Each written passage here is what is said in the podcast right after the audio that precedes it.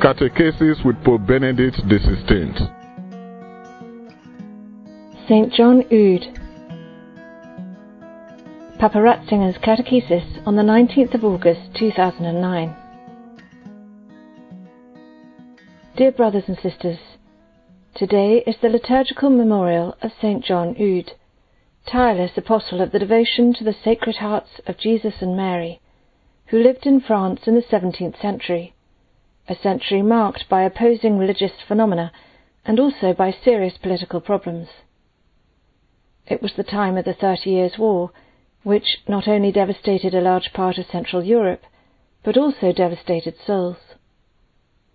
While contempt for the Christian faith was spread by certain currents of thought then dominant, the Holy Spirit aroused a spiritual renewal, full of fervour, with personalities of great stature like de Berulle, Saint Vincent de Paul, Saint Louis-Marie Grignion de Montfort, and Saint Jean Eudes. This great French school of holiness also bore Saint Jean Marie Vianney among its fruits. Through a mysterious design of Providence, on the 31st of May 1925, my venerable predecessor Pius XI proclaimed together John Eudes and the Cure d'Ars saints, offering to the Church and the whole world two extraordinary examples of priestly holiness.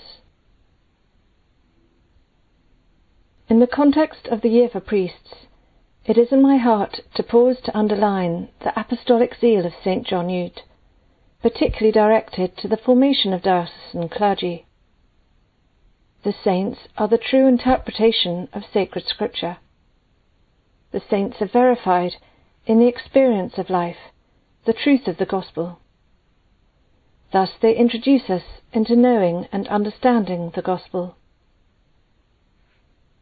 The Council of Trent in 1563 had issued norms for the erection of diocesan seminaries and for the formation of priests, as the Council was well aware that the whole crisis of the Reform was also conditioned by an insufficient formation of priests, who were not prepared for the priesthood in a just way, intellectually and spiritually, in the heart and soul. This was in 1563 but since the application and realization of the norms were delayed both in Germany and in France, St. John Eudes saw the consequences of this lack. Moved by a lucid awareness of the grave need for spiritual help, in which souls lay precisely because of the inadequacy of the majority of the clergy, the saint, who was a parish priest, established a congregation dedicated in a specific way to the formation of priests.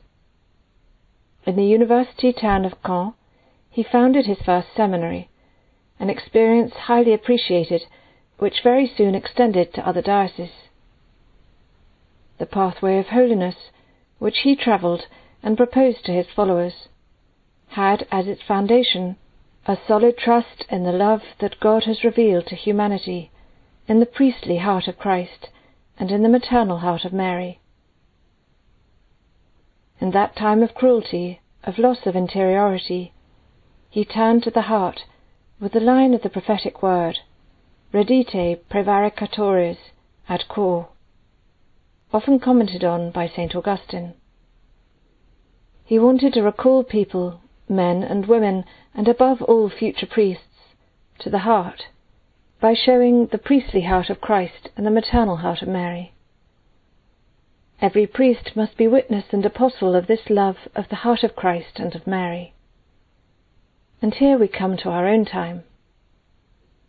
Today, too, there is a need for priests to bear witness to the infinite mercy of God, with a life totally conquered by Christ, and to learn this from the years of their preparation in seminaries. Pope John Paul II, after the Synod of 1990, issued the apostolic exhortation Pastores Dabo Vobis, in which he takes up and updates the norms of the Council of Trent, and underlines above all the necessary continuity between the initial moment and the permanent one of formation. This, for him, for us, is a true starting point for an authentic reform of the life and apostolate of priests, and it is also the nodal point so that the new evangelization is not simply only an attractive slogan, but is translated into reality. The foundations laid in seminary formation constitute that irreplaceable spiritual humus in which to learn Christ, letting oneself progressively be configured to Him, the only High Priest and Good Shepherd.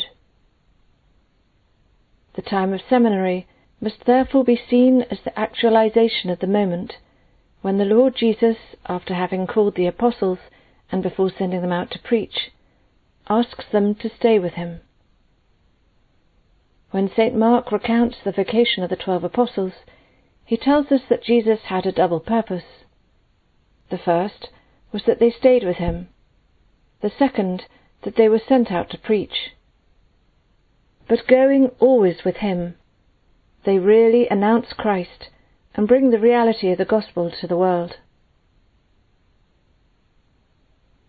During this year for priests, I invite you to pray, dear brothers and sisters, for priests and for all those who are preparing to receive the extraordinary gift of the ministerial priesthood.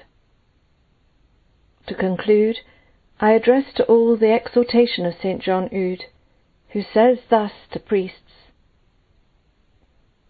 Give yourselves to Jesus, so as to enter into the immensity of his great heart, which contains the heart of his Holy Mother and of all the saints and so as to lose yourselves in this abyss of love, charity, mercy, humility, purity, patience, submission, and holiness.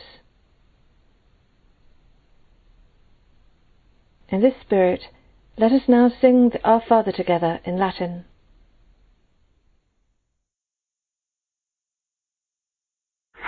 Pater noster, qui celis, sanctificetur nomen tuum, adveniat regnum tuum, fiat voluntas tua, sicut in cielo et